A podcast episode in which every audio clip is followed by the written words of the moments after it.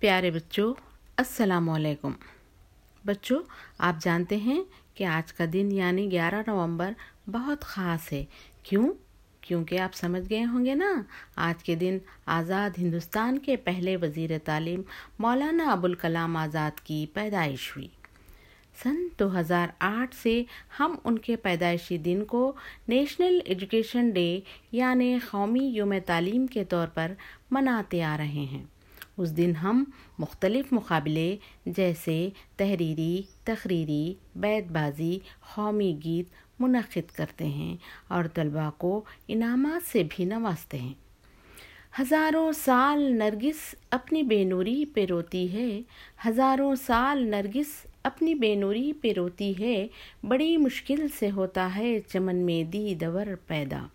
تو بچوں، مولانا آزاد کی ہماگیر شخصیت کسی تعارف کی محتاج نہیں۔ ان کے تمام خسائل و مراتب ایک ہی وقت میں بیان کرنا ممکن نہیں۔ وہ ایک عظیم خطیب، زبردست صحافی، امام الہند، مفسر قرآن، عظیم دانشور، باکمال شاعر، فلسفی، بے باک مقرر اور جنگ آزادی کے عظیم قومی رہنما تھے۔ انہوں نے ملک کی جد و جہد آزادی میں بہت اہم رول ادا کیا۔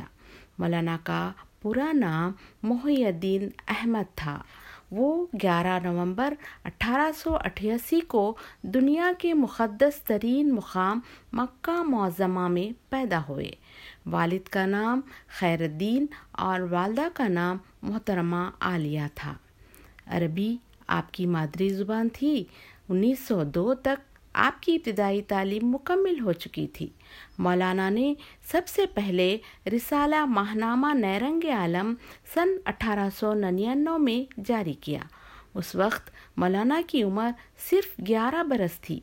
اس کے بعد انیس سو چھ کو ہفتہ روزہ الہلال کا پہلا شمارہ شائع کیا۔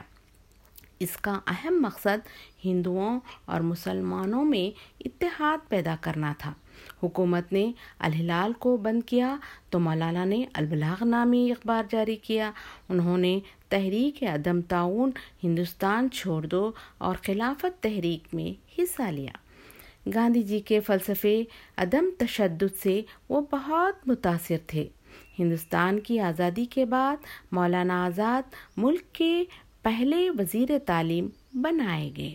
انہوں نے وزیر تعلیم اور سائنسی تحقیقات کی ذمہ داری کو بخوبی نبھایا۔ یونیورسٹی گرانٹس کمیشن اور دیگر تحقیقی اور ثقافتی ادارے انہی کی دین ہیں۔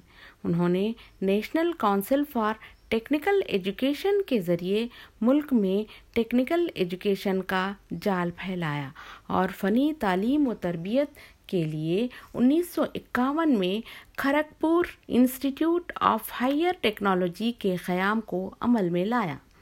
مولانا آخری دم تک اعلیٰ اور فنی تعلیم کے لیے ہمیشہ کوشاں رہے، جسے لوگ رہتی دنیا تک یاد رکھیں گے۔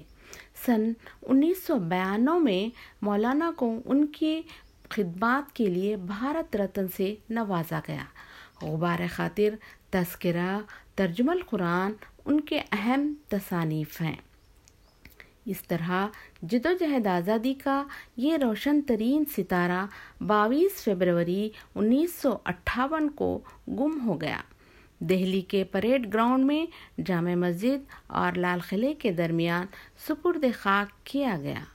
مولانا کے نام سے حزب ذیل تعلیمی سرکاری ادارے منسوخ کیے گئے، جن میں مولانا Azad national Urdu Bhopal, Maulana Azad medical college Nai Dilli, Maulana Azad National Institute of Technology, Azad Institute of Dental Science Nai Dilli, Maulana education foundation نئی دلی اور مولانا آزاد نیشنل اردو یونیورسٹی شامل ہیں۔ کہکشاں بن کے ابھرے ہیں، شمس و قمر کہلائے ہیں۔ کہکشاں بن کے ابھرے ہیں، شمس و قمر کہلائے ہیں۔ ہم جن راہوں سے گزرے ہیں، نقش قدم چھوڑ آئے ہیں۔ شکریہ۔